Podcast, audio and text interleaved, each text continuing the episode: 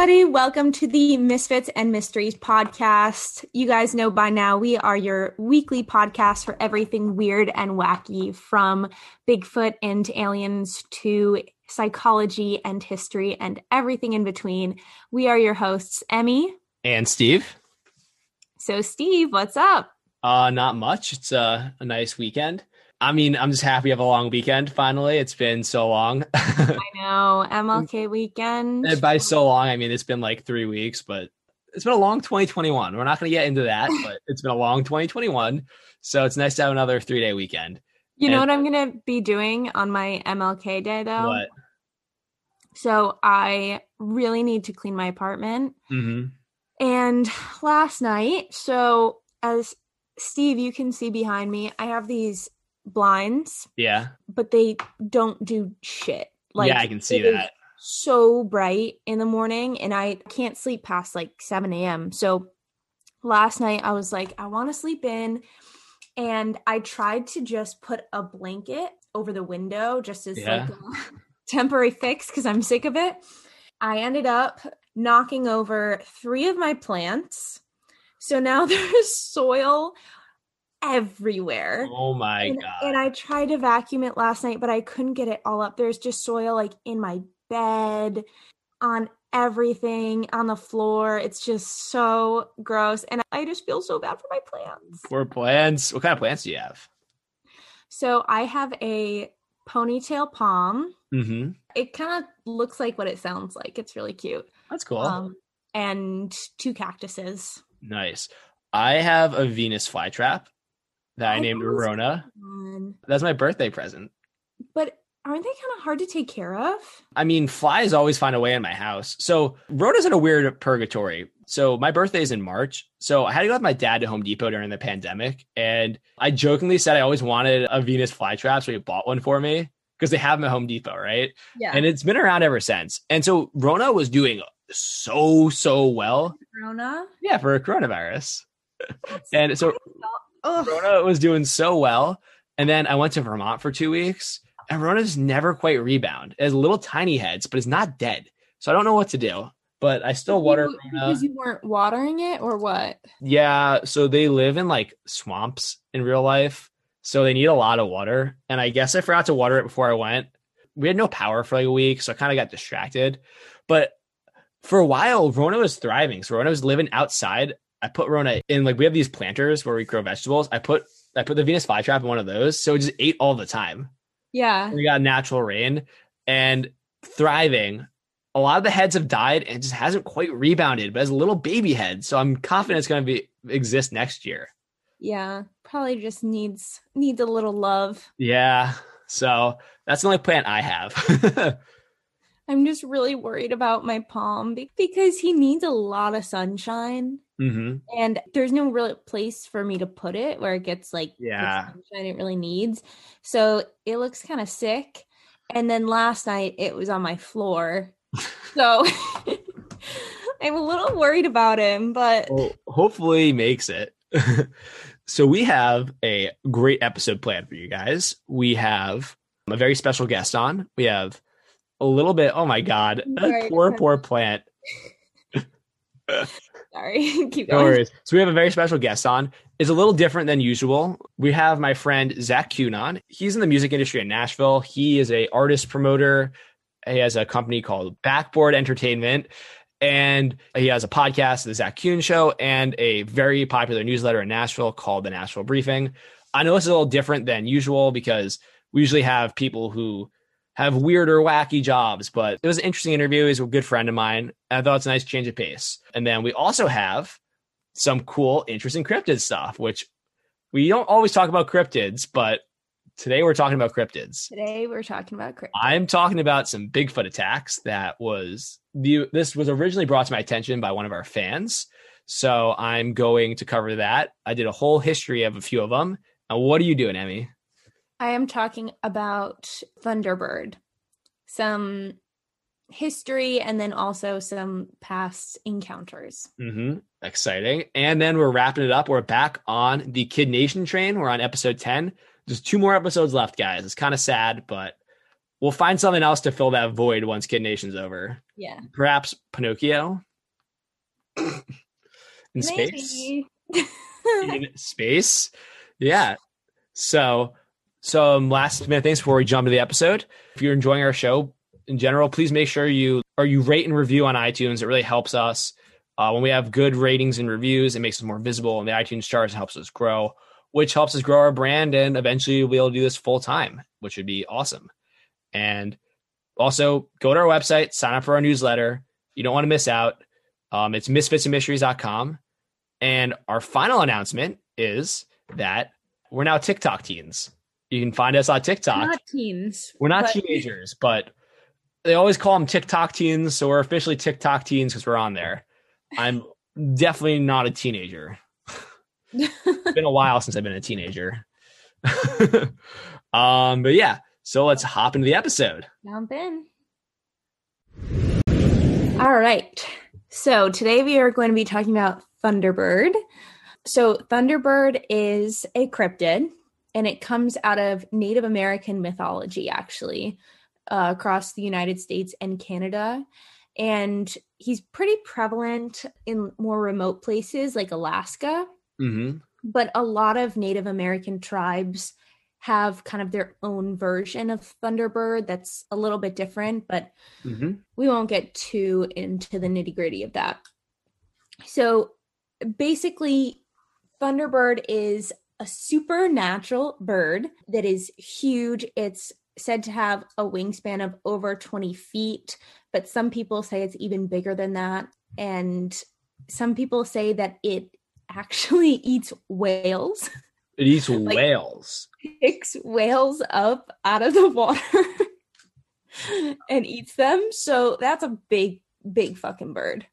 But why they call it a Thunderbird is actually the Native Americans believed that the bird was so big that it was actually able to create storms because its wings were so powerful that it could create thunder. And I think the coolest part is that it could shoot lightning out of its eyeballs. That's pretty sweet. Isn't that sick? So one thing I'm wondering, I don't know if it is related at all, but did you ever do the Pokemons when you were a kid? Oh, yeah. Do you remember Zapdos? That was the yes. legendary one. That was the Thunderbird. Yes. I wonder if Zapdos is based off of that. Probably. I bet. I think Zapdos is my favorite. It was Zapdos, Moltres, and Articuno. I love Pokemon. At least the first like three iterations of it. Like the ones that are on the Game Boy. Yeah, I didn't do the cards or anything, but I did the Game Boy. I have so many Pokemon cards. I never played like the trading card game. I just loved the cards. I loved Pokemon. Yeah, my brother's really into it. Yeah. All right. So yeah, back to that. Anyways. So that's why it mostly shows up when there's inclement weather, which I think kind of adds to the mystery of it because it's okay, the weather's bad, like you can't really see that well. I think that you'll like this detail actually. All right. So in some cultures, they believe that the Thunderbird picks up humans and brings them back to its whatever, like cave or whatever, marries them. And they just like have a family. So it's just like you get married to a Thunderbird? Yeah. It sounds like consensual. Like, you know, they just like get married. So if you like, say no, do they bring you back home? I don't know. That was not. Or is like they would, but everyone's so afraid they never say no. I don't want to think too much into it. Yeah. But the best part about it is obviously the babies are half human, half Thunderbird. So can they fly? Are they like humans that can fly? Well, they are Thunderbirds that have the ability to shapeshift into human form. Oh, that's pretty cool. So like a coat, like take their feathers off and tip their beak up over their head. So they're wearing like kind of like a mask, I guess. And they'll just like walk around as like a normal human. Like a transformer. Transformer is awesome. You know what actually I thought of that's kind of weird? So you know like the idea that they say only like a tenth of 1% of everything that's ever lived can be fossilized. What if these things actually existed and they just didn't fossilize? How fucking wild would that be? Yeah, and we're just like, oh, like, cute legend. It's like, no, there's a creature that actually existed that would pull its beak back and pretend to be a human. That'd be pretty wild. That'd be insane. And just to go a little bit into the origins, in general, like, the Thunderbird is kind of both seen as this really cool mythical creature that's like a protector, mm-hmm. but it's also an enforcer. So it could kill you if you're doing something bad, but it also like protects people from evil. Yeah. So one theory is that the Native Americans just kind of use this as a way to like explain life and death. But in general, they think that it might have been a constellation. Ooh, so it's like sun is in the stars? Yeah, saw in the stars. Or, alternatively, the Thunderbird actually existed. Don't they say that, wait, are you going to get to this, the California condor? Well, I was going to say, the California condor might explain some of the more recent sightings, mm-hmm. but back in, like, way, way, way back in the day. Like Paleo America. Yes. They think that it actually might have been pterodactyls that kind of just like survived longer than some other dinosaurs for whatever reason. Mm-hmm. And that's how the legend formed, and then they died out. That is pretty sweet. Isn't that sweet? That'd be so cool. I mean, it's not impossible. So I have a hard time believing that like, oh, I get another call, but like the really, really big pterodactyls. What's mm-hmm. like, there's a name for them. I have a hard time believing that they survived solely because like the amount of oxygen that they need to function. But I could buy that like a smaller variant of it survived a lot longer, because smaller things tend to survive these mass extinction events because they don't need as much oxygen, let's say, to survive. That's very interesting. I mean, look, I'm no scientist, but I'm just saying, hypothetically, what if a smaller one survived and then they eventually over thousands of years evolved to be bigger because that just made sense of their niche or whatever. And yeah. Then that's where the Thunderbirds came. That'd be so cool. Yeah. That's the explanation I'm going with. Yeah, that's pretty sweet. So do you want to hear about some sightings? Of course. So there are some like, obviously a lot of like older, more historical sightings, but mm-hmm. I thought it'd be kind of fun to talk about ones that are a bit more recent. Mm-hmm. So this is in 1977. This is probably one of the most popular mm-hmm. sightings. So this was the Lowe family, and they lived in Illinois. So there's this little kid, Marlin, and he's 10 years old. He's playing around outside, and his mom hears Marlin screaming, and she looks outside, and there are two massive birds, like 20-foot wingspan birds, attacking her son and chasing him around. Mm-hmm. And according to the story, they actually were able to grab him and carried him a distance of 40 feet. Mm-hmm. And this is like a 60-pound kid. Wow. So imagine how big the bird has to be to pick up a 60-pound. Like the size of this room, probably? Yeah. That's a big bird. That's humongous. And apparently this family just saw this and had to explain it somehow. That's insane. Right?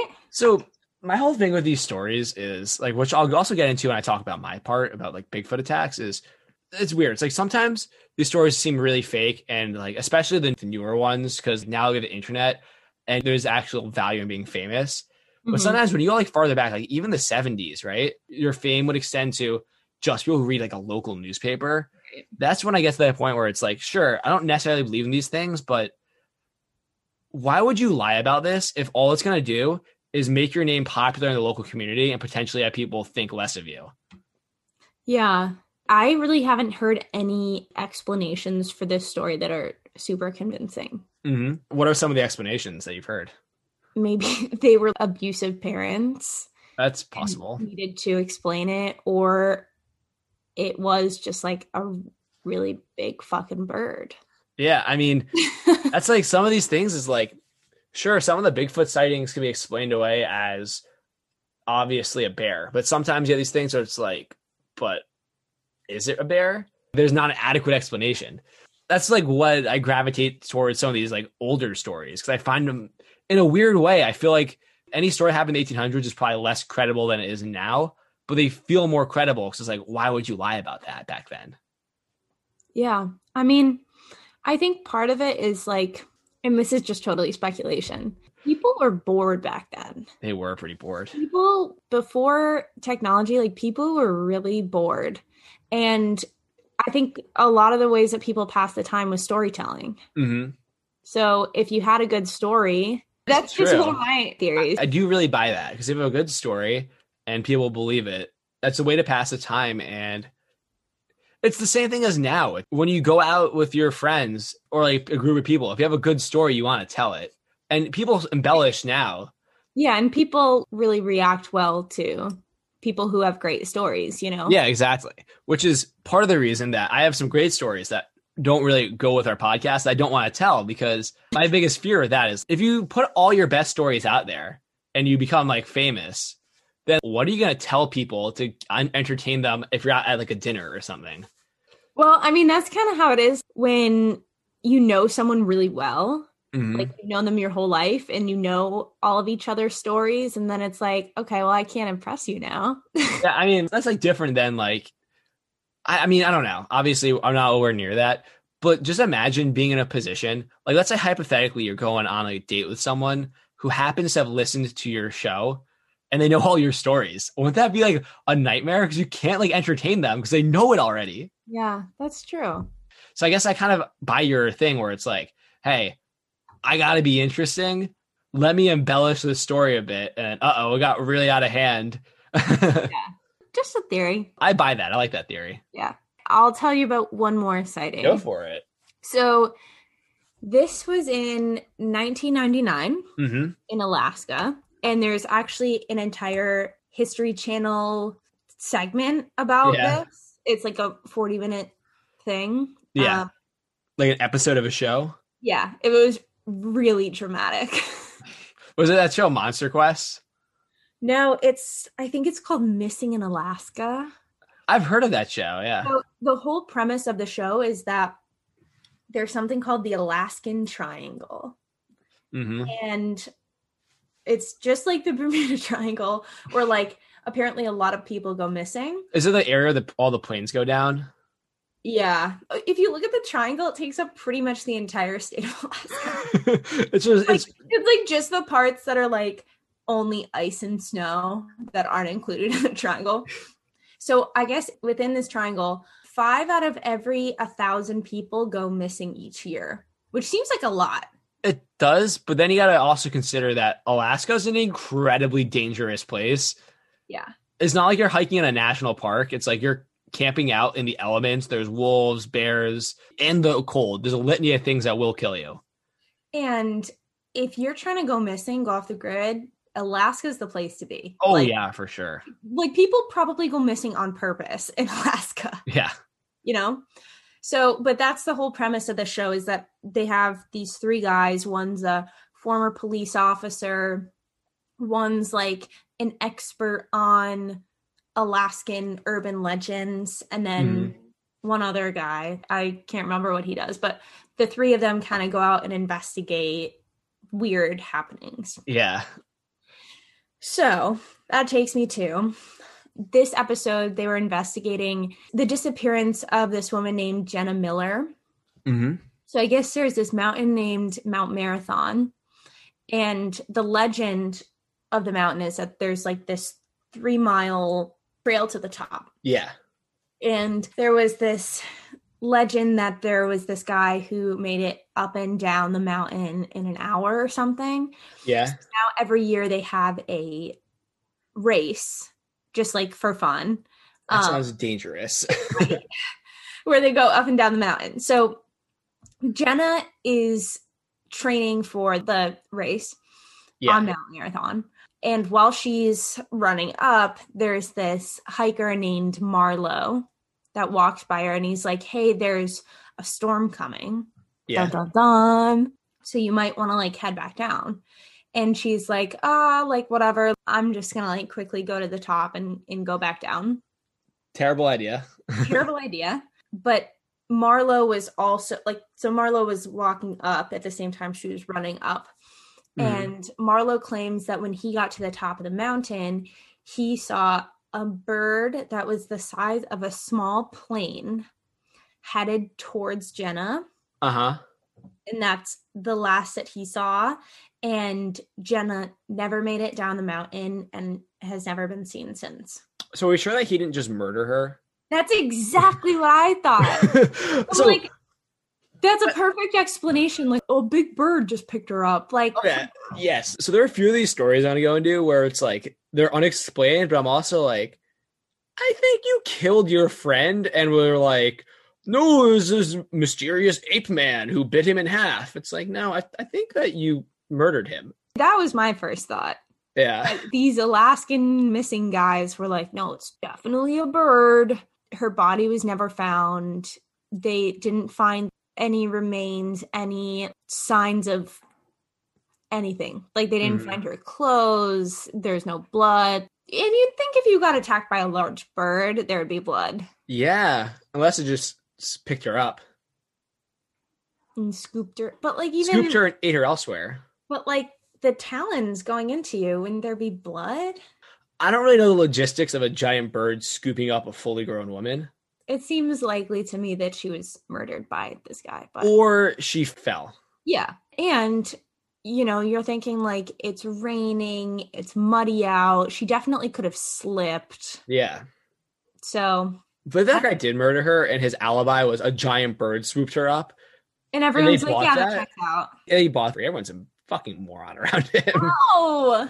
If that's the case, that's stupid. But at the same time, like, what if an actual giant bird did swoop her up?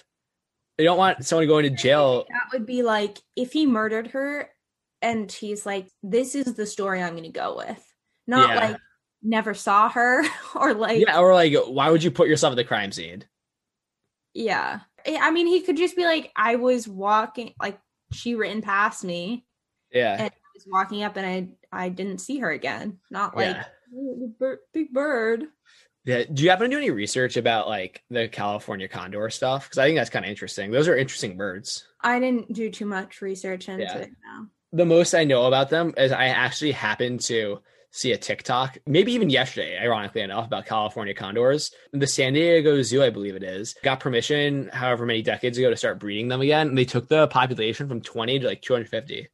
That's awesome. Yeah. I've always thought that they were so cool. Well, part of the problem with them is like, it's awesome that they're bringing them back. But part of the reason they're dying out is that the California condors, they're evolved to feed on the corpses of megafauna like mammoth. So their food supplies doesn't exist anymore, which is a problem. Well, how have they survived since then? Well, so here's the thing. It's like, they're able to eat, right? But they're designed to eat the corpse of like a mammoth, right? So it's going to be hard to sustain a really large... I'm not saying that we need to let them die out by any means.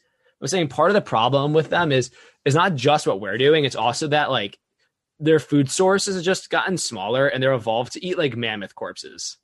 Yeah. So that's part of their issue. But it was interesting. It's cool that they're making a comeback.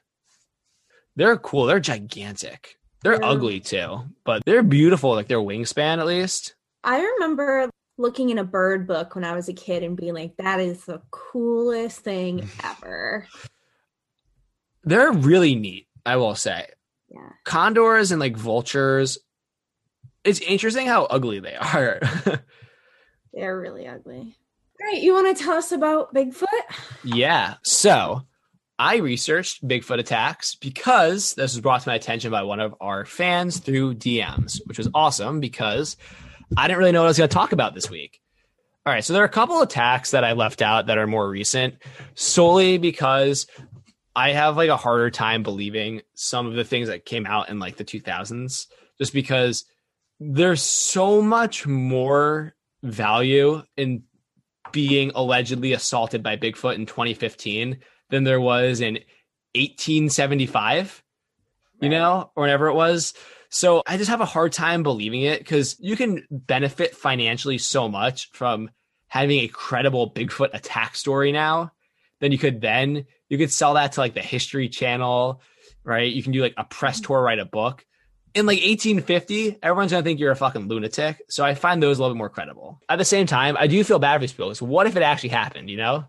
And no one believes you. No one believes them. So that's where it's interesting. So the first account, it's not the very first account of a Bigfoot attack. They go way back to the 1800s. And the interesting thing is Bigfoot's never attacked anyone until white people got involved. Just putting that out there. So, yeah, interesting. So Teddy Roosevelt's 1893 memoir, The Wilderness Hunter. I feel like pretty much everyone knows this, but just in case. Teddy Roosevelt was a really big naturalist. He actually shot most of the animals that are in the Museum of Natural History, which is tragic, but that's like he collected 2,000 specimens himself. Wow. So he killed a lot of animals and brought them back here. And he also captured a lot of them alive and brought them back to zoos. So he was a really big outdoorsman. So he knew the American wilderness really well. So basically, this is a tale that he heard through some point in his life that really stuck with him. And it was basically, they didn't name it a Bigfoot or a Sasquatch, but it was basically a Bigfoot attack. All right. As Teddy Roosevelt put it, a grizzled, weather-beaten old mountain hunter named Bonham, who was born and passed all his life on the frontier, told him this story. So we don't really know who Bonham is. They have a guess because there was a German guy last name Bonham who lived in Montana in the 1800s. We don't actually know who this guy is. So according to this tale that Bonham told Teddy, as a young man, he and one of his friends set out in the Montana territory to trap beavers. And they went up this mountain pass where the year prior, a lone trapper had been killed by some sort of unidentified beast. His, quote, half-eaten remains being afterwards found by some mining prospects who had passed his camp only the night before. Sorry if these quotes sound kind of funny. People wrote and talked a little differently in the 1800s. Yeah. So the two men left their horses at the foot of this pass, and they climbed up a small glade where they went to set up a camp. So they set up a simple like lean-to, and then they left to go set their beaver traps for a few hours. And when they got back, their lean-to was knocked over and the contents of their bags were scattered everywhere. And there were these two bear-like footprints that were bigger than a bear's foot standing by their bags, right?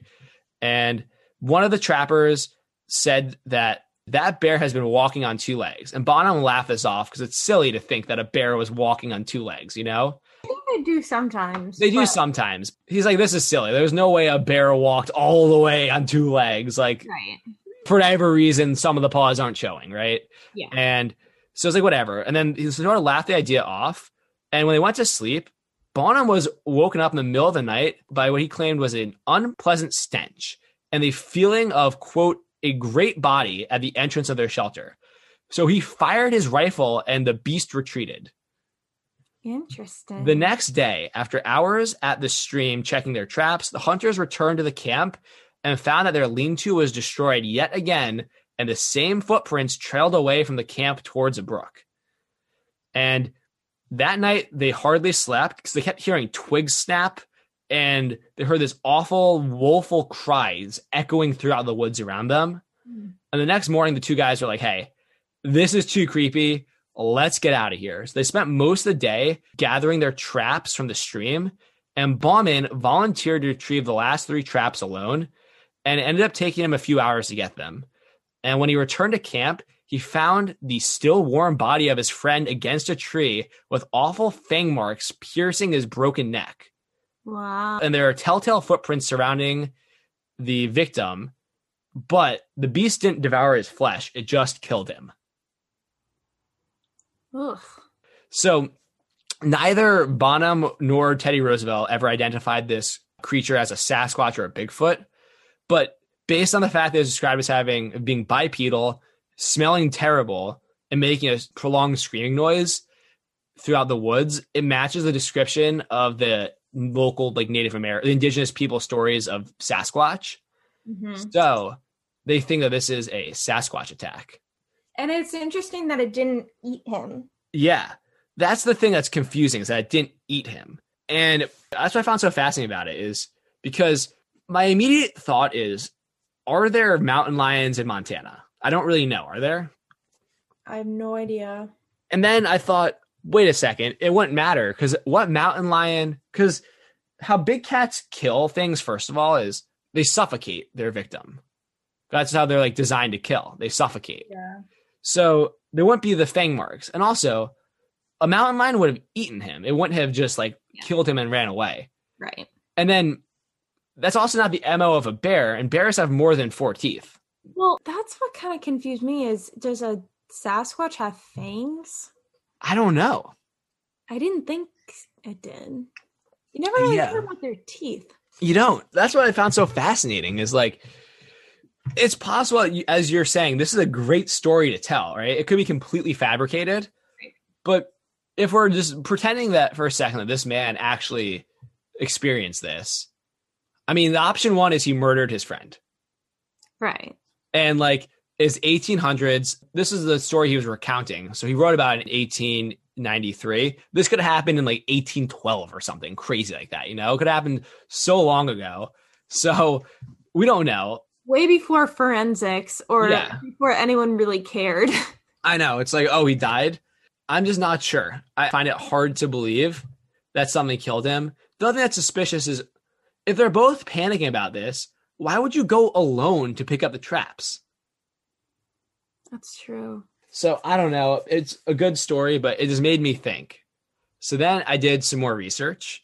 We're going to travel back in time a little bit here. So the earliest reported Sasquatch attack that I could find was in 1829 in Georgia in Okefenokee Swamp, I think. I don't know how to pronounce that.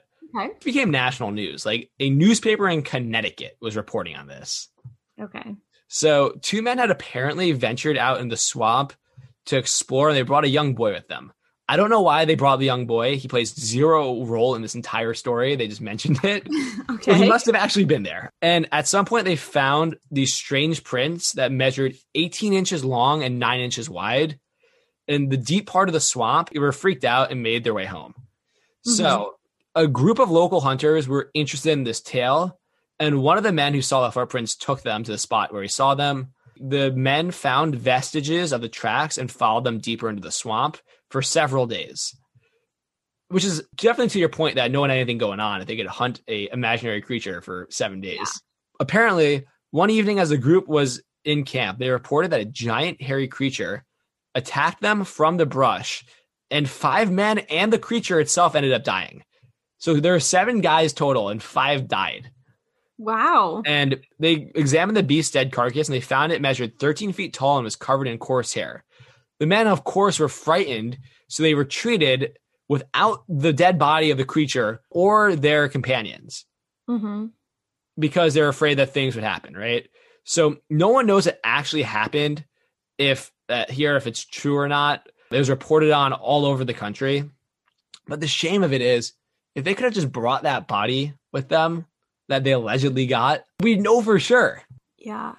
I mean, there have been some like Bigfoot bodies found, but like none of them seem very credible. Yeah, I know. And this is 1829, so who knows? So then another California story. This is another quick one. Then I have 2 that are more famous.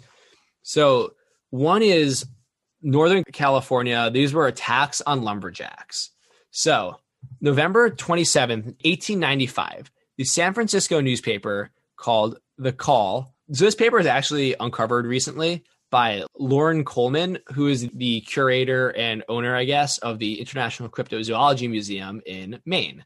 So this is from the article. It says, a lumberman who returned today from the forest in the north of the state brings the most harrowing intelligence of the doings of a wild man in the lumber region of the West Branch. He states that great consternation, what's that word mean? I don't know. Great consternation has been caused, and a large number of lumbermen have left the camp and returned to their cities rather than face the monster. For over 2 months, quite a number of men have disappeared from the camps, and when found, bore the semblance of having had an encounter with some wild animal. Their bodies, in every instance, have been terribly mangled and torn. A lumberman who returned to a camp a little north of the city a week ago, startled all by stating that while at work, he had been attacked by this wild man, and it was only by the help of his axe that he had been able to defend himself from the murderous attacks. Since that time, he has been seen by the crew several times, but on their approach, he fled into the deep woods with the speed of a deer. He is described as being nearly like an animal, that it is almost impossible to detect him from one. He has a long, shaggy beard and is covered with a huge skin coat. The general belief is that he is a sportsman who has become lost in the deep woods, and after wandering around for weeks, has gone hopelessly crazy, and already there have been over half a dozen instances of similar characters in the state. Wow. This is from a newspaper in 1895. So, again, it's not sure how credible this is, but at the same time, it's like there are a lot of stories, not even just Bigfoot, of like weird stuff like this happening, you know? Mm-hmm. It's like we don't really know what caused it, but it makes you think. It does. So next, we're going to do the last two stories, and they're from Ape Canyon. Do you know where Ape Canyon is? I do not. So, Ape Canyon is a gorge along the edge of the Plains of Abraham on the southeast shoulder of Mount St. Helens. So, it's basically on Mount St. Helens. Okay. And the reason it got its name as Ape Canyon is because of a violent encounter between a group of miners and a gang of Bigfeet in 1924.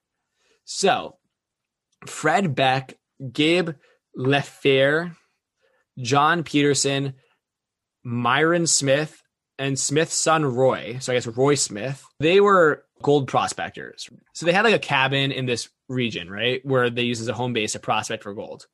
So they claimed that they were 8 miles from Spirit Lake when they encountered 4 giant animals that were walking erect on 2 legs with a human-like stride. They're covered in long black hair with ears about 4 inches long and sticking up straight.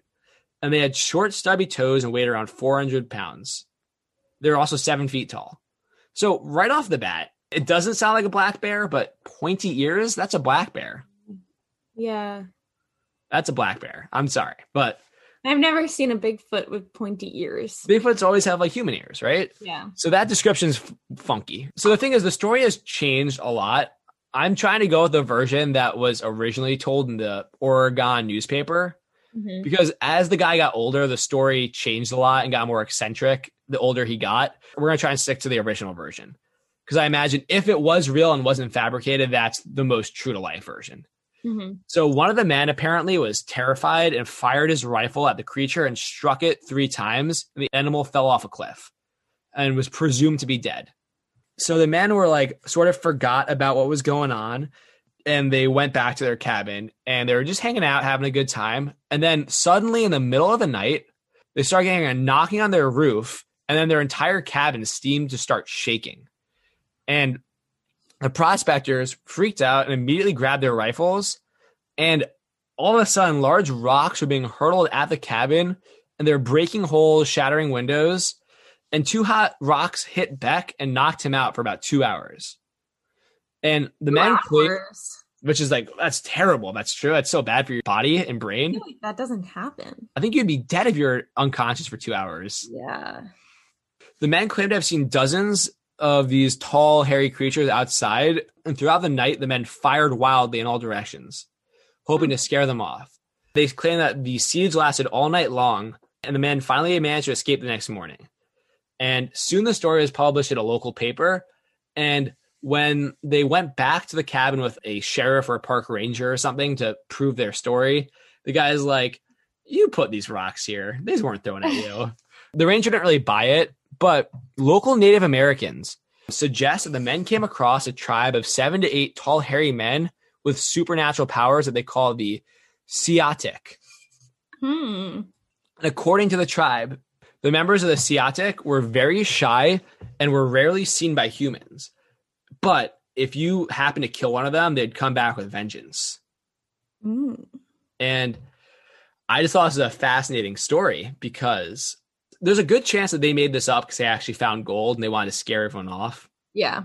But I thought it was a fascinating story because it sort of matches up with this native folklore.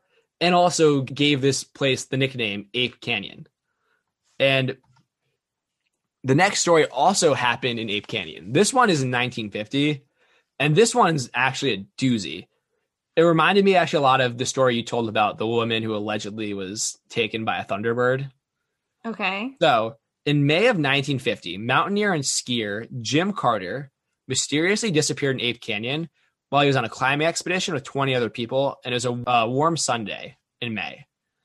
So, basically, on this hike, he was like a guide pretty much. So, he was like a very experienced outdoorsman. He knows what he's doing. So, the group of 20, they're all from Seattle, right? And he left them at this place called Dog's Head, and he was going to ski around and take a picture of the group as they skied down to Timberland. So it's a warm Sunday in May, and he's skiing? Yeah, but on a mountain. Okay. That part's definitely true, because they had a search and rescue after them, right? Yeah, that just sounded weird to me. But yeah, it's weird. It is weird. So basically, Carter told them he'd ski around and take a picture of them. And that was the last time anyone saw Carter. Mm. The search and rescue came out the next day, and they found his picture box, as I called it. I guess camera is what they should have said. So the rescue team found a discharged film box at the point where he had taken the picture. But they don't say anything about what he took a picture of. I want to know. Weird. What did he take a picture of? I feel like if there was a picture of the Bigfoot, they would have said that. Yeah, they would have said that. We would have known about that. I still want to know what it was of, though. Yeah. Well, the search and rescue determined based on the ski tracks. They said that from there, Carter eventually took off down the mountain in a wild, death-defying dash. To quote Bob Lee, who is one of the Seattle Mountain Search and Rescue members who did this case, Carter was taking chances that no skier of his caliber would take unless something was terribly wrong or he was being pursued. Mm. Bob also reports that while he was there searching for him, whenever he was alone, he said there was a constant eerie feeling as if someone was watching you from the woods. To quote him directly from an interview from like the interview that happened back then, it was the most eerie experience I'd ever had. There was something strange on the high slope of the mountain. I could feel the hair on my neck standing up. It was eerie. I was unarmed except for my ice axe, and believe me, I never let go of that. Carter's complete disappearance is an unsolved mystery to this day. Dr. Otto Trott, Lee Stark, and I finally came to the conclusion that the Mountain Devils got him. The Mountain Devils. Yeah. If he's being pursued, you'd think that there would be, like, Bigfoot tracks. That's what I was thinking. You'd think that there would be some sort of tracks. So they said that it was as if he was being chased because he was careening down steep embankments and hurtling recklessly over crevices, right? Mm-hmm. This is not something that you would do unless something was seriously wrong. Yeah. And we know it couldn't have been an avalanche because all his tracks were still there. After about 2 weeks and nearly 100 rescuers searching for him, they never found his body. Well, what if he was taken by the Bigfoot and then his skis were just going down the mountain? That's a really, really good point, actually. But I guess they wouldn't be going, like, together. Yeah, that'd be unlikely. The reason that Dr. Otto Trott came to the conclusion that the Mountain Devils got him, or I guess that's what the people of Washington refer to the people in the original Ape Canyon attack as, is because allegedly there have been 25 reports of being harassed and attacked by these ape-like creatures in Mount St. Helens over a 20-year period. And one of the more famous ones was a pack, as they described them, a pack of visiting Boy Scouts from Centralia, were unharmed but were supposedly scared out of their minds after being charged by one of these beasts. Mm-hmm. So that one's interesting because even if it wasn't Bigfoot, like no one knows what happened to Carter. He just vanished. Right. He was escaping something. They don't know what it was. But it had to be something. It had to be something. I don't really have many ideas, but like, yeah, something got him. He was just like losing his mind. It's possible. It's also possible he lost his mind. We don't know for sure, but I just think that these stories are so fascinating because, like, they're probably not true, but at the same time, it's like, imagine if this actually happened to you and no one believed you. Yeah. So it's the worst. Yeah, it's the worst thing that could happen. That's the shame of it all. It's like all these stories could be true, but no one would believe you. Well, That's just the nature of Bigfoot. Yeah. Nature of Bigfoot. All right, guys, welcome back. We're joined by Zach Kuhn from The Nashville Briefing. He is an artist promoter. It's Backboard Entertainment, correct? You know, it's called Backboard. Oh, Backboard. But everyone always says Blackboard.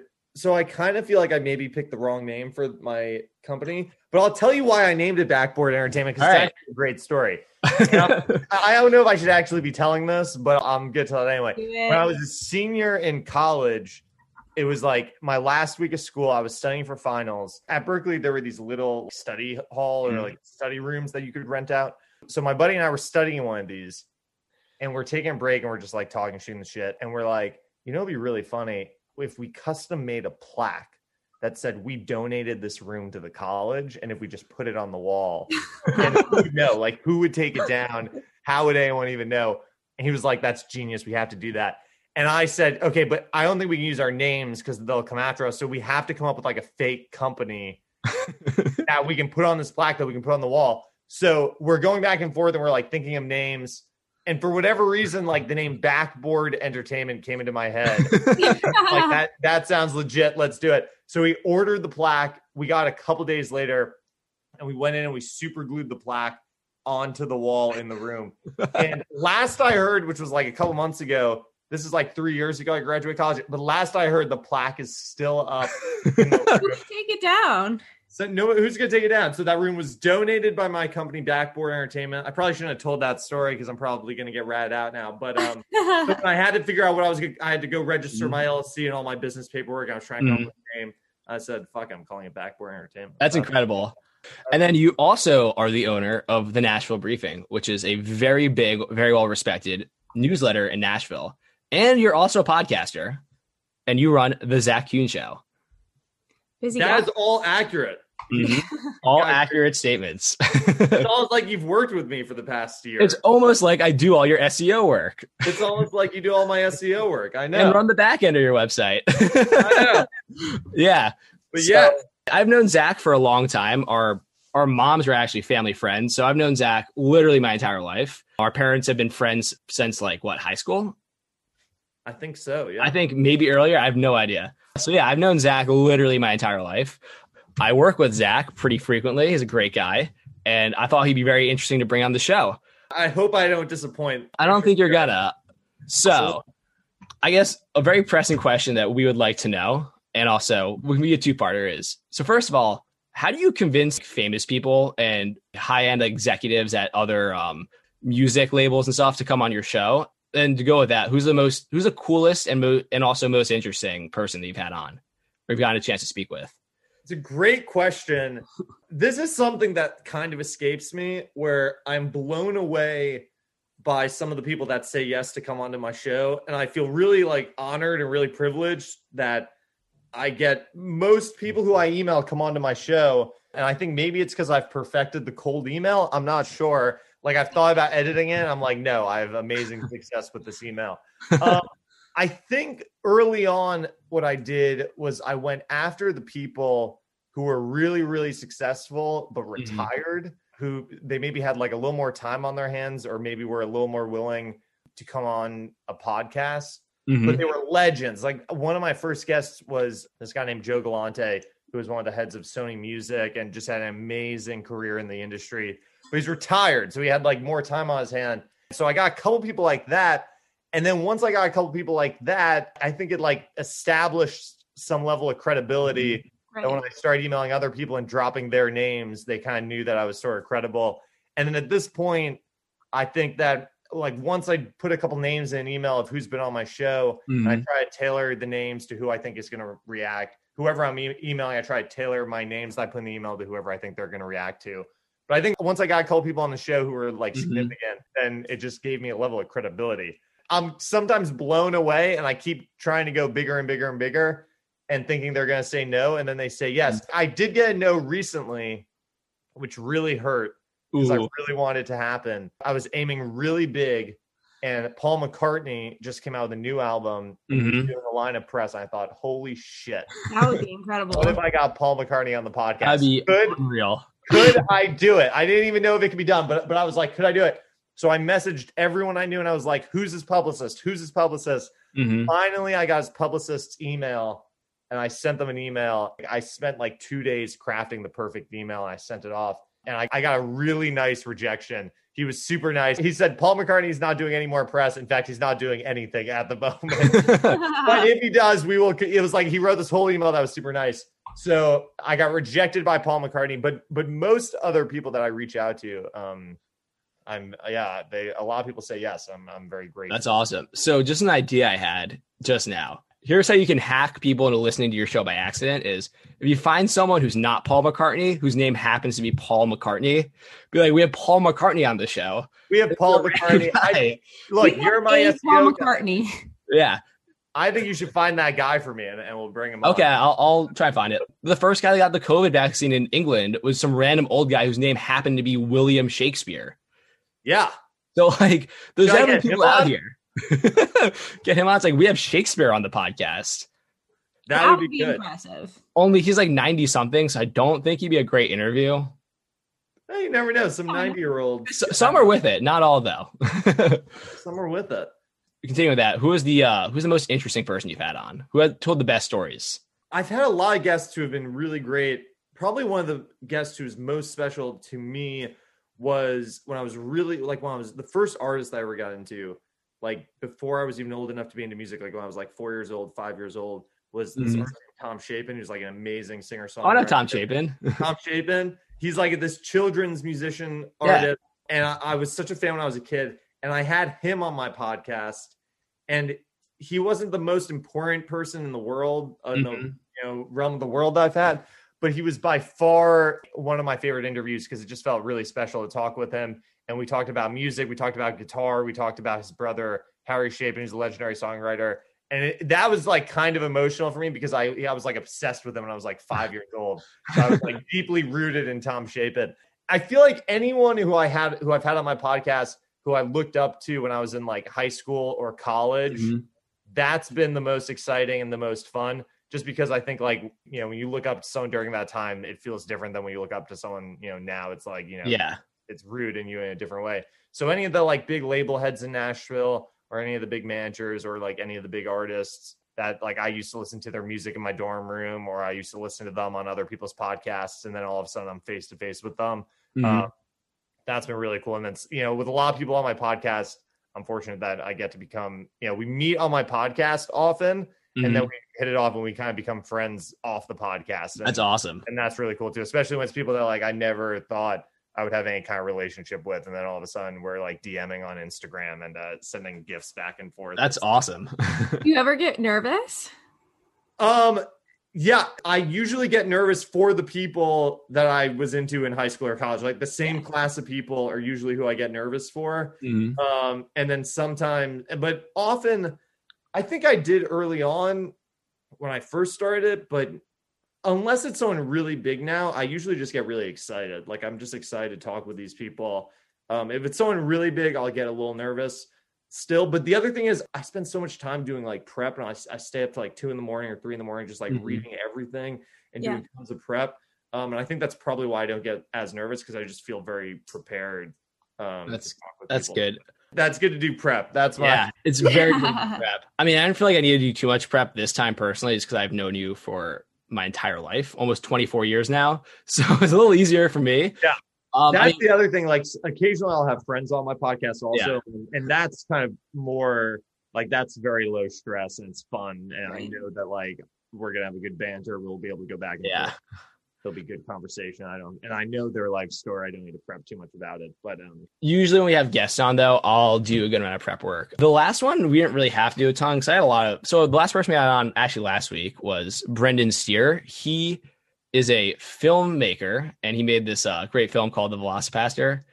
It's like a really low budget film. It's pretty funny. We had him on. He was awesome. For that, like I did some research, but I mostly just asked him like questions about it and just questions related to like low budget movies and whatnot. But then before that, we had this guy, the Gator Crusader, on. Who was so much fun. He was. I did quite a bit of research on him. Who is the Gator Crusader? Like, fill me into the Gator Crusader. Is he Tiger King's cousin? Like, what's the? Not really, because he understands that the alligators could kill him. The Tiger King was like, "Oh, they love me." He's like, "Yeah, or you'll get bit in the water. I'm dead." Like, he at least acknowledges that he's gonna die. But he's definitely on like the level of more of like.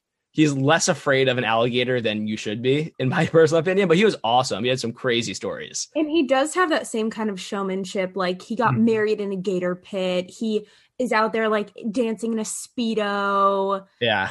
He's so funny. He was awesome, dude. God. How'd you find him? How'd you reach out to him? I actually found a video of him. There's a famous video of him falling into a gator pit, and he somehow, like, didn't die, which he was telling us about how he thought he was 100% dead. Like, he said while he was like continuing the performance, he was like touching his head. He was like, hey, he thought like best case scenario, he's missing an arm. He said he was continue the show because he didn't want to freak out the kids, but he was like, I touched the back of my head. I'm going to feel my brain.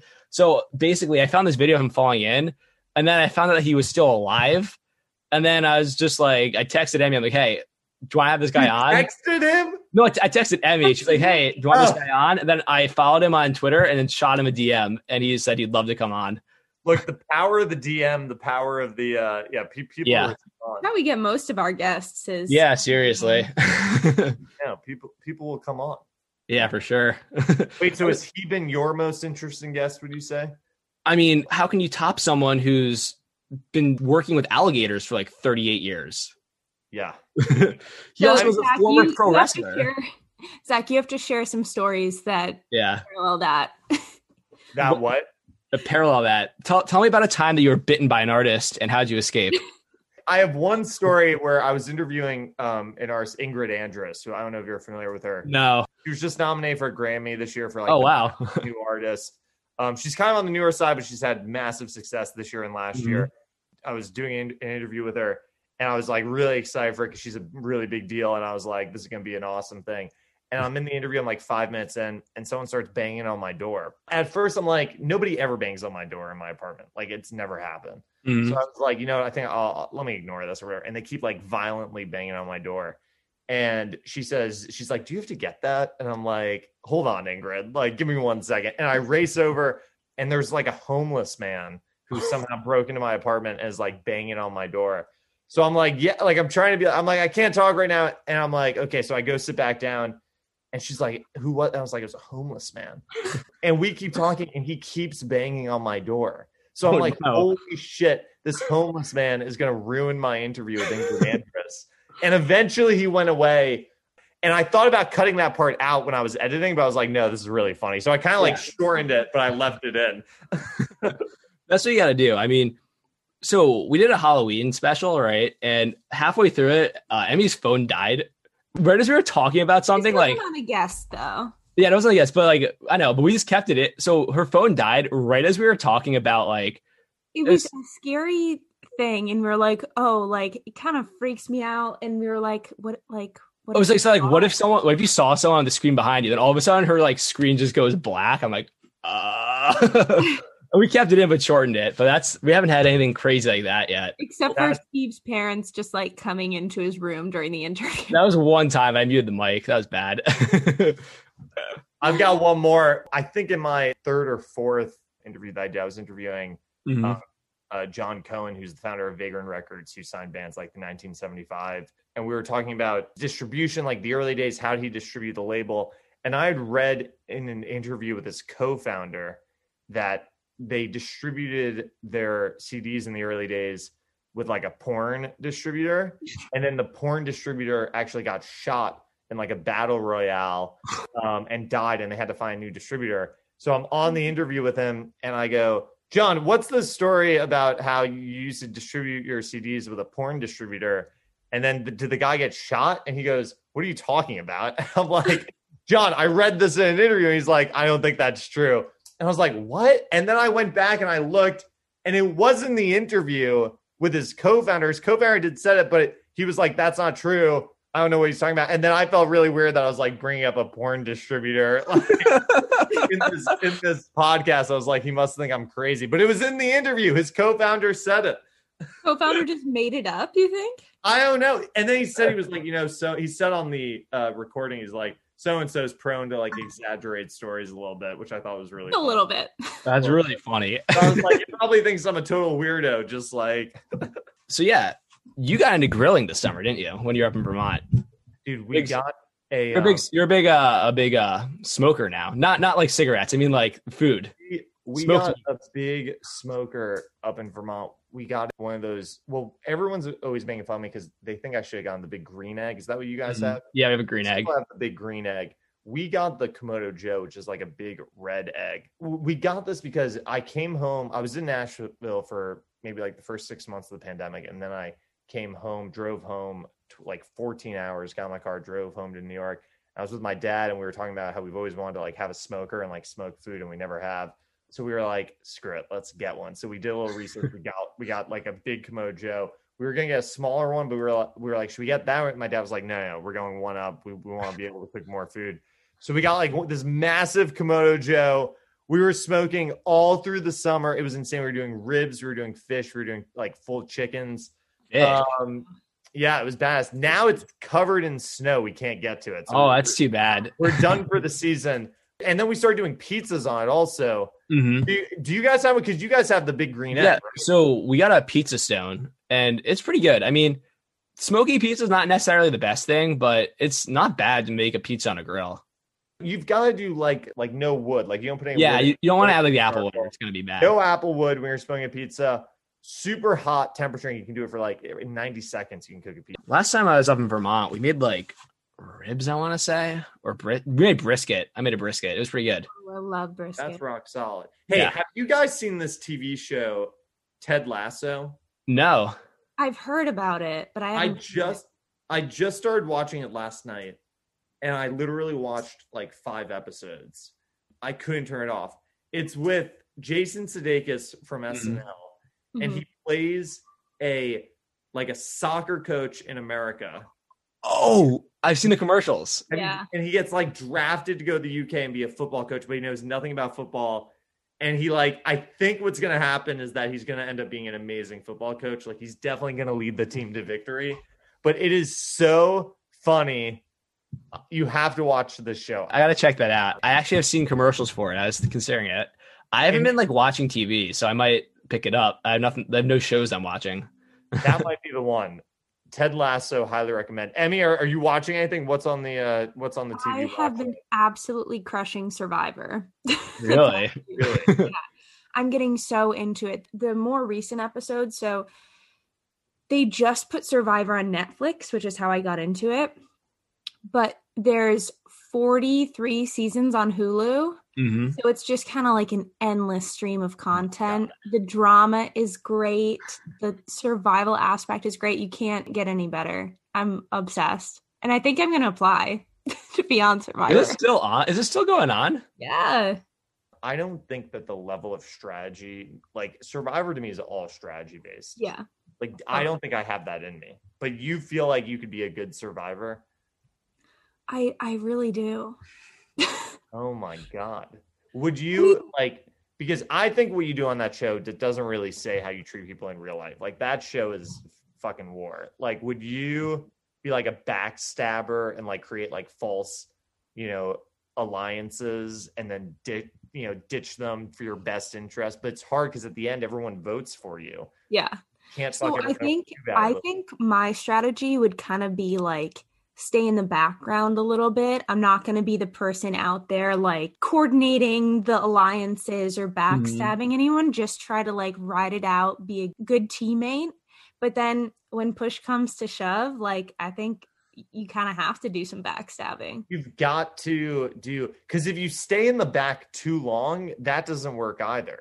Like that's maybe a strategy early on, but if you don't make enough connections, then you get voted out really easily, right? You've got to. That's the thing. It's a delicate balance for sure. It's really hard. I don't think I would do very well at all on Survivor. I've actually never seen The Survivor, so I have no idea. I feel like once you go through middle school as a girl, you have all of the skills you need.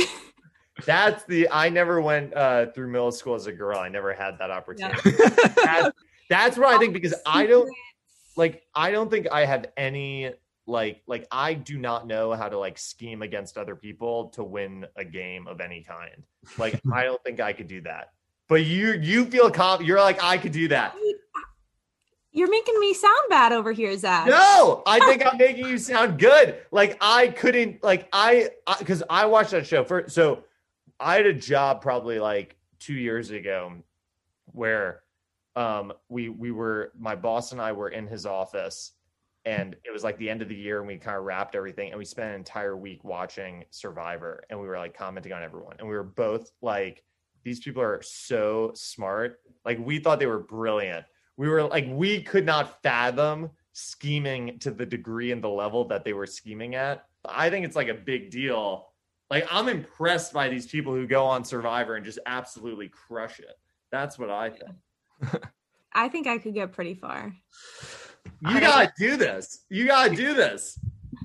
I love camping. I used to lead backpacking trips in California, so I feel like I have that part down. But the social skills are a totally different animal. You're right.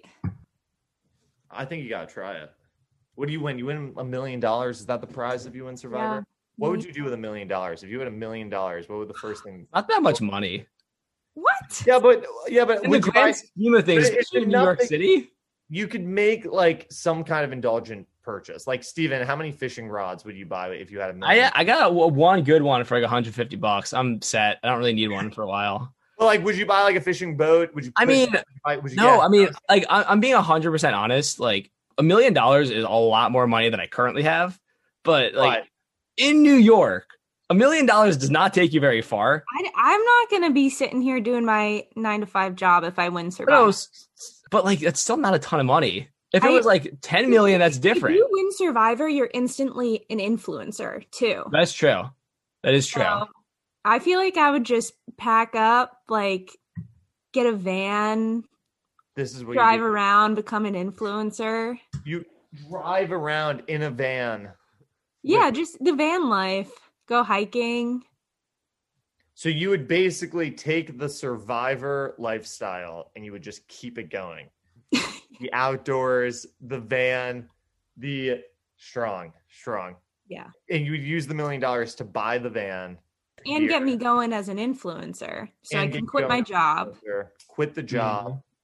Podcast is going to skyrocket. Yeah, I mean, podcast is going to explode. That's the benefit. Holy shit. I'm like, so this like, early guest. I'll never be able to get on ever again.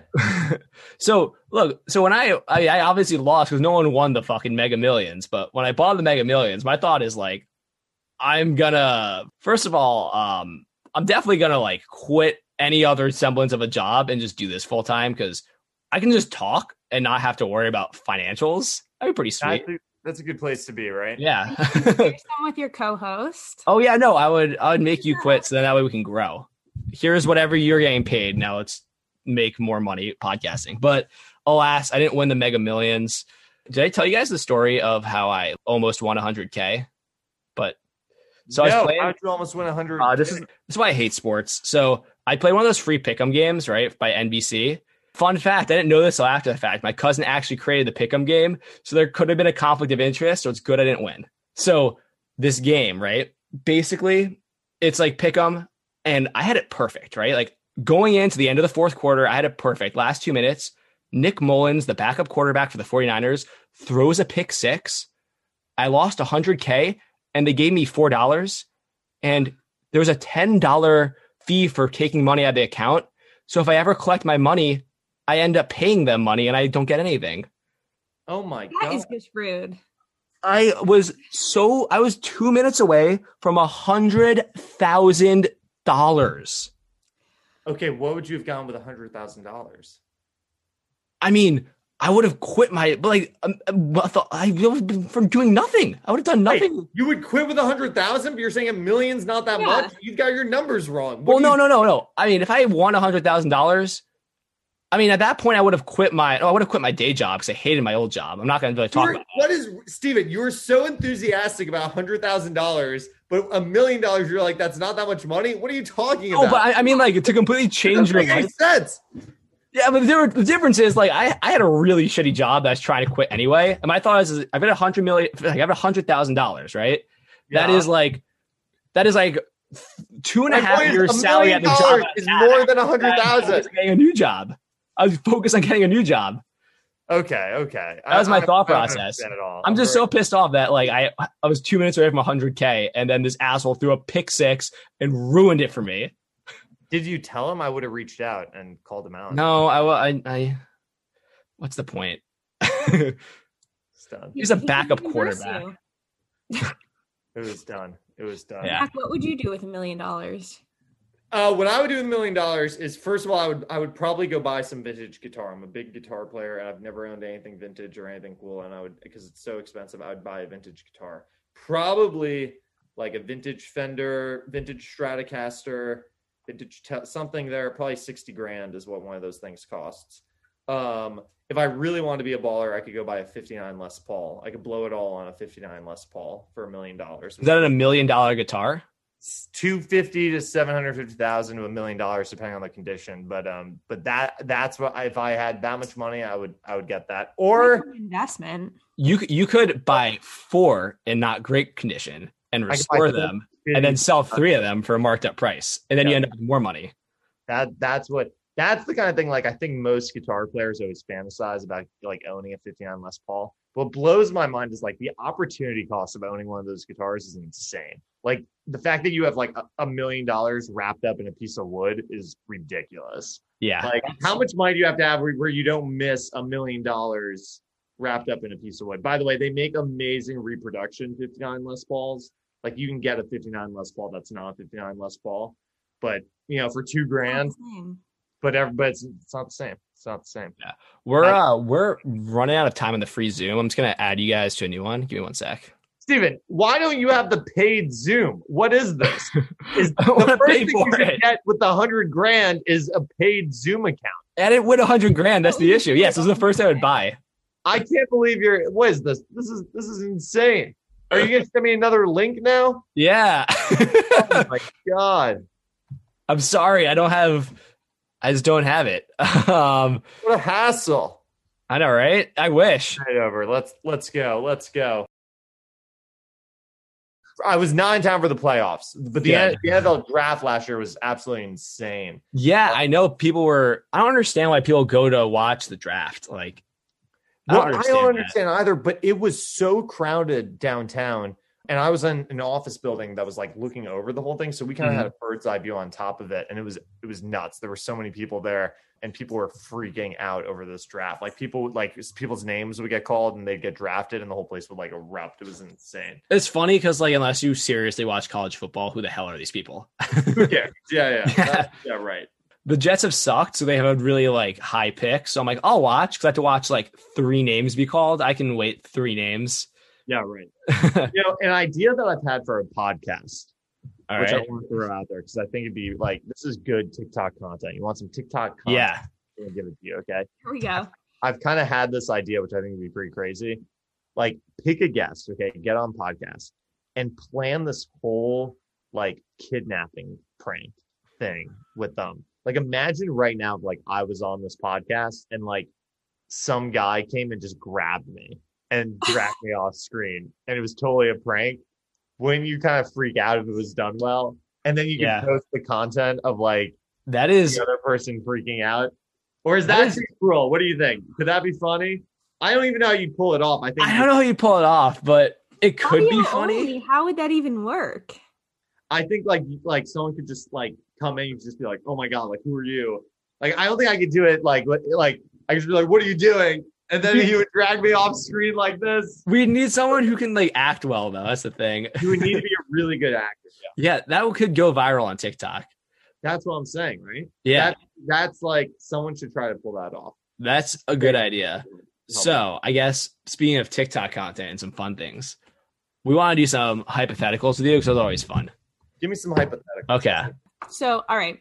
So you wake up one day, and you are a dog, and you're in your house with your family, and you have to convince your family that you are Zach. How do you do this? Wait, but I have full brain capability. You are Zach in your mind, but just your body is a dog's body. You're physically a dog. You can't use words. You can only bark. What kind of dog?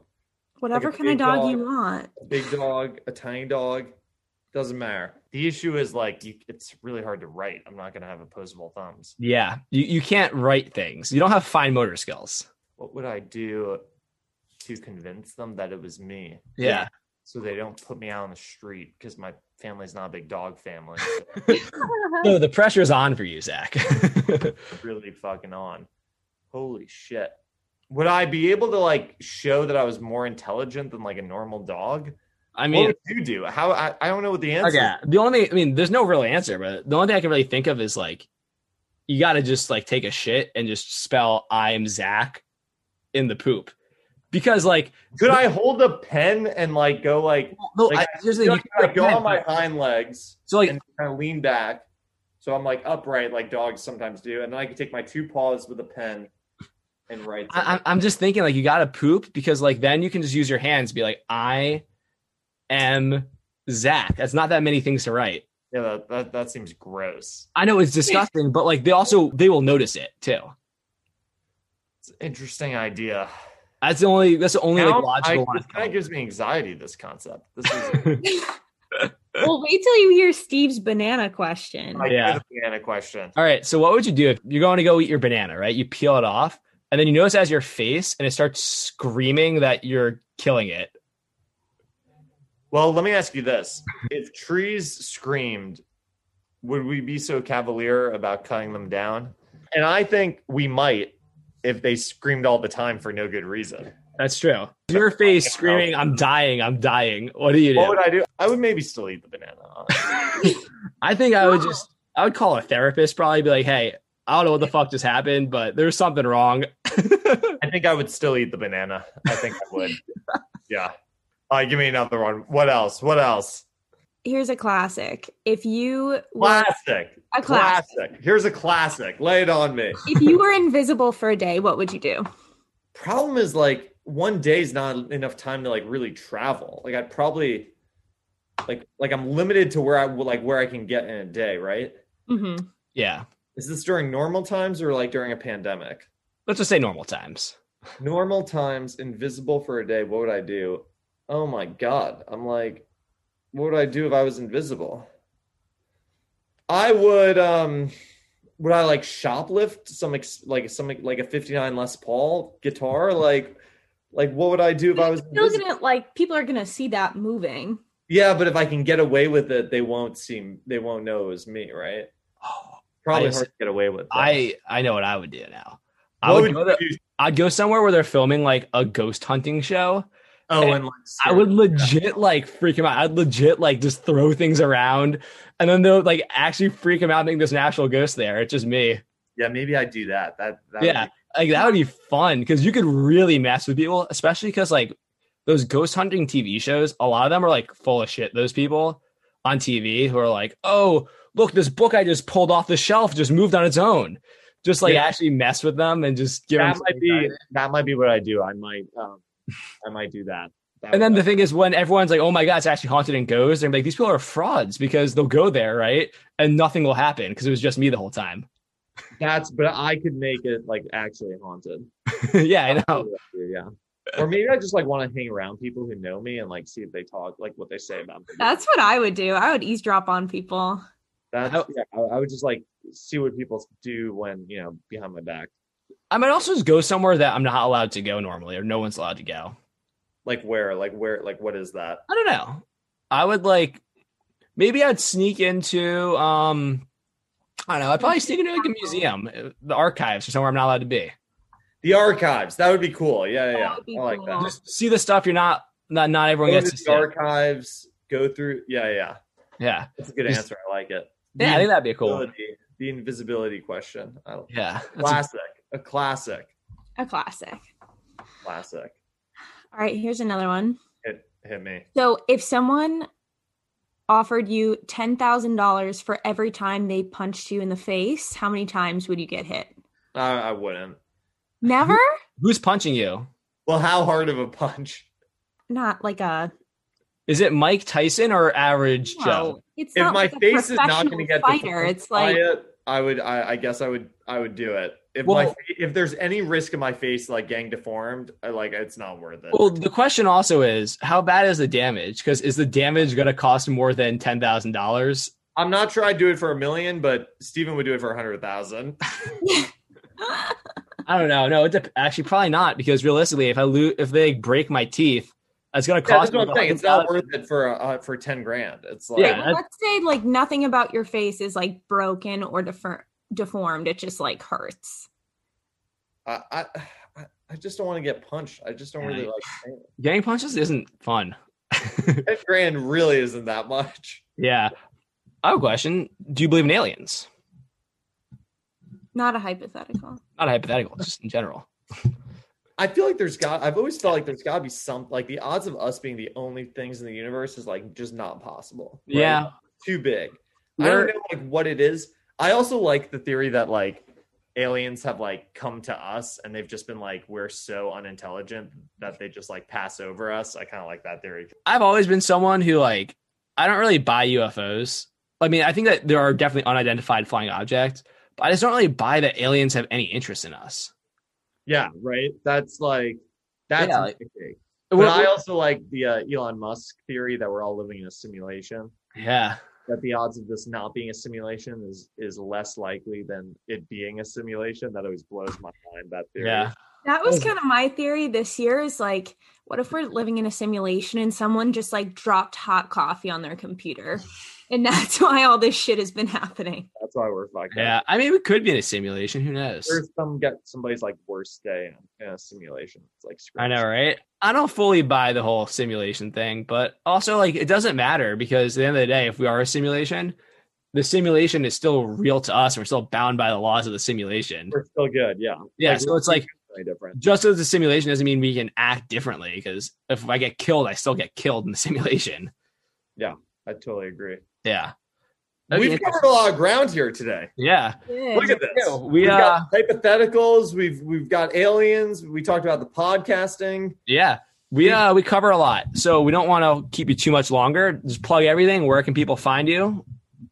Plug everything. The NashvilleBriefing.com. We cover Nashville news, global music news, and you can listen to my podcast, The Zach Kuhn Show, because I'm an egomaniac. At all your podcast listening platforms. Mm-hmm. We've got a great podcast coming out this week with Ben Vaughn, who is the CEO of Warner Chapel.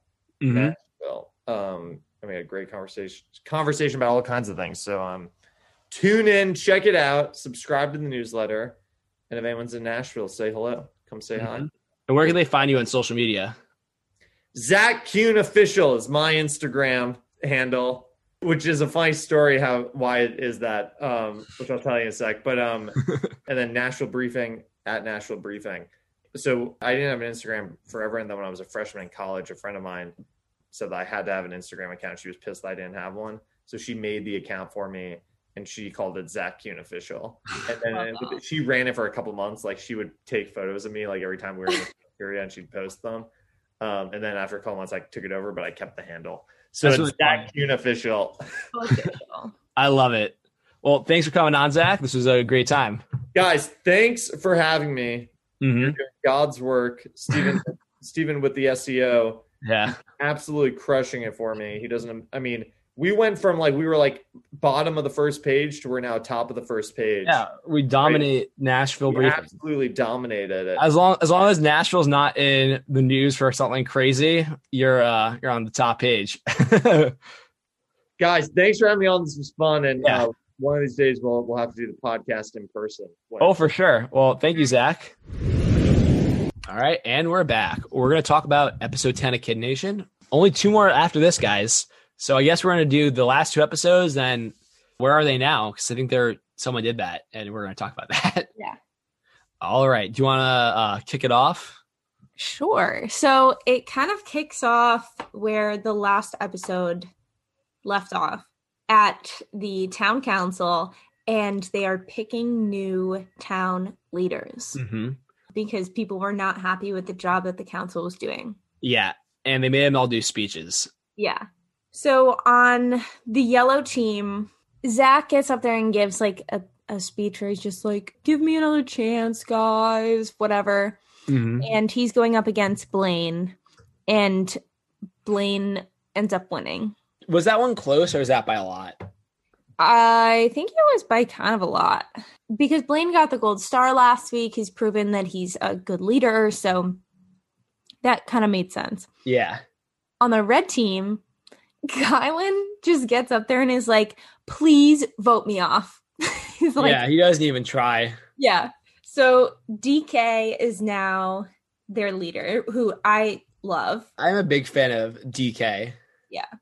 So Green... the first thing I have down is Green. Laurel's fucking pissed. Dude, she was so power hungry. Oh my God. She was so mad that Michael had even challenged her in the first place. Yeah, I know. That was not good. In my opinion, Laurel has been a pretty good leader.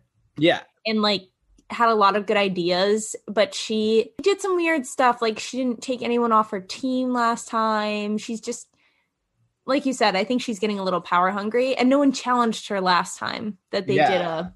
She's really, we'll get into it later, but she's really power hungry. Yeah. So Michael gets up there and gives a speech that he's like, I just want to test myself, whatever. I don't think that's a good reason, but he does get voted in. Mm-hmm. He wins 6-3. I think Greg swept, not really, but he sort of mopped the floor with Anjay. Yeah, which made sense. Also, Anjay's like, give me a second chance. This is your third chance, dude. Your third chance. People gave you a second chance, and you didn't do anything with it. So Greg wins, which means now Greg and Blaine are in town council, and people. That's all boys now. Yeah, which is not a good thing either. Not necessarily. So people are freaking out about that. Yeah. I think the problem, too, is, and I think the producers might have got their grubby little hands all over this, too. One of the issues they ran into is that they went in with the mindset that Greg and Blaine are going to ruin the town council. Yeah. They were sort of set themselves up for failure by being like, we're just going to react like everything they do is going to ruin the town. Yeah, well, I think also, people know that Greg is a total hothead. Yeah, that is a problem. I agree. They feel like he is just going to be, a dictator. Yeah. So now they're having, their first little meeting as town council. And they're trying to think of, what do we want to fix about the town? Mm-hmm. And they come up with the communication game. Oh my God. Do you want to talk through the communication? Yeah. So basically the communication game was everyone has to say something about themselves. And if anyone interrupts or is rude or disrespectful, basically they start over. And I didn't disagree with the game, right? It's I understand the argument as well, he's the most disrespectful person. Who's he to tell us about being disrespectful? But it's if you guys could have just been respectful for 20 minutes, that would have ended. Yeah. And it seemed like it took a lot longer than that. I do agree with them. I think that that everyone is being really disrespectful. They're talking out of line, all that stuff. Yeah. And it is hard to get 40 kids to stay quiet for that long. Yeah. When they're sitting in a room with no adult leadership, it just reminds me of sitting in the cafeteria at lunch. Yeah. Imagine if one kid tried to get up there and be like, everyone stop talking for 20 minutes. It's not going to happen. I know. That's the issue. It's it just wasn't realistic. It wasn't going to happen. I liked that they had the thought. And I thought so, too. They had good intentions. They had very good intentions, but I think it just went wrong. Yeah. So next I have is when Greg and Blaine stumble upon the green team having a conversation. Yeah, that's the word they use. They're we just stumbled upon the cabin and heard them talking about us. That was 100% set up because there was a camera guy in there recording. Yeah. Or either that or he's yo, they're talking about Blaine and Greg, that they're over here. Yeah. And so they're listening outside, and everyone inside is these guys are not going to do a good job. Michael is in there I don't know why I didn't say anything during the communication game. That was terrible. I should have pulled us out. It's like, no, dude, that would have been disrespectful if your district is can't be bothered. So full of themselves. They think that they're like high and mighty. They're kind of annoying. Yeah. Like they're good kids, but they're also just like they really love themselves. Yeah. Yeah. They love themselves a little too much. I think they're so great. So basically they overhear them and they say something like, I'd rather Greg and Blaine didn't do anything and just sat in the town complimenting people. So they did that the next day. And the guy that said that was like, why aren't you helping? You shouldn't be doing that. It's like, well, someone said that we should just sit in town complimenting people. Kind of funny because people are walking up. They're like, hey, nice shorts, Laurel. Like, you wear those every day. Like, they're so cool. It was kind of funny. That was funny. But then after that, like, stuff just blew up. I know. There was just a lot of screaming and drama this episode. I know. And Laurel was having a panic attack that she could no longer control everything, which is not good. I had a friend call me while I was watching this episode, and they were like, what? I feel like they've just been, like, screaming for 5 minutes straight. That's so funny.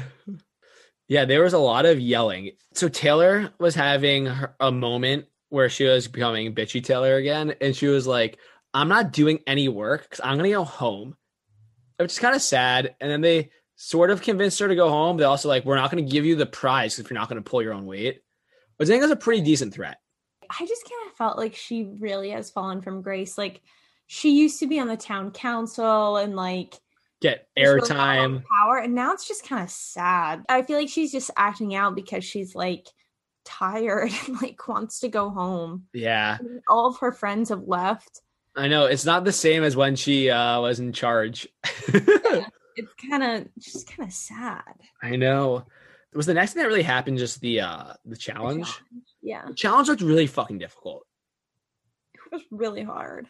Yeah, so they had like pies that to get them like across the way. They like balanced them like two people on one side, like elevated. Yeah. I don't think I could have done that. And then they get the pie to the town council leader, who has to like scoop out the pie. And these poor kids are so hungry.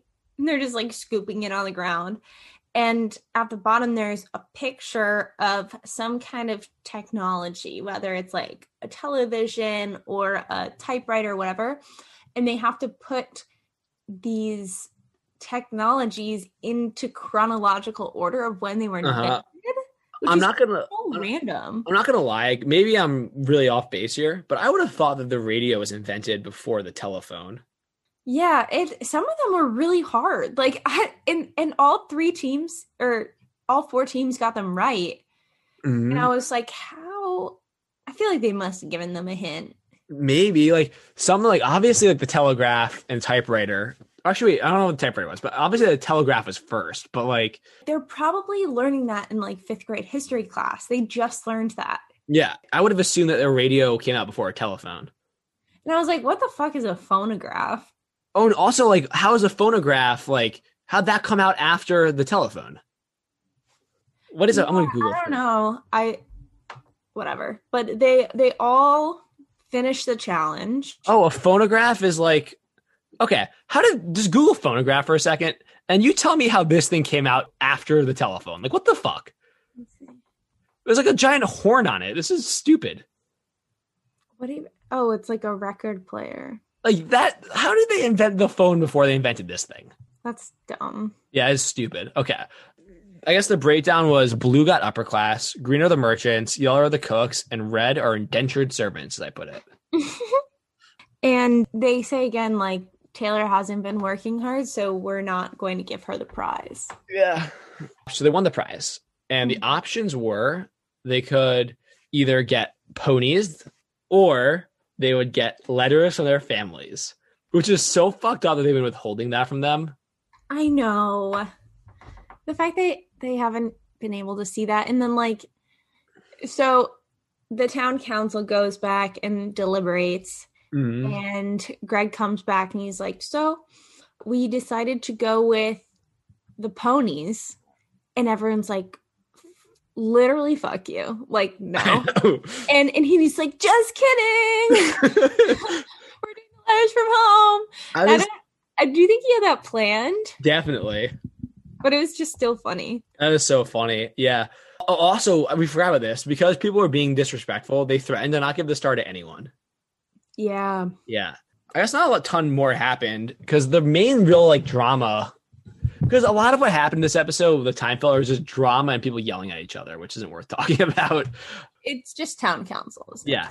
Everyone is really happy. And then Greg found out that his cousin has to go serve in Iraq or is deployed to Iraq, which is really sad. Mm. And then I guess what really happens then is they go to like the town council thing.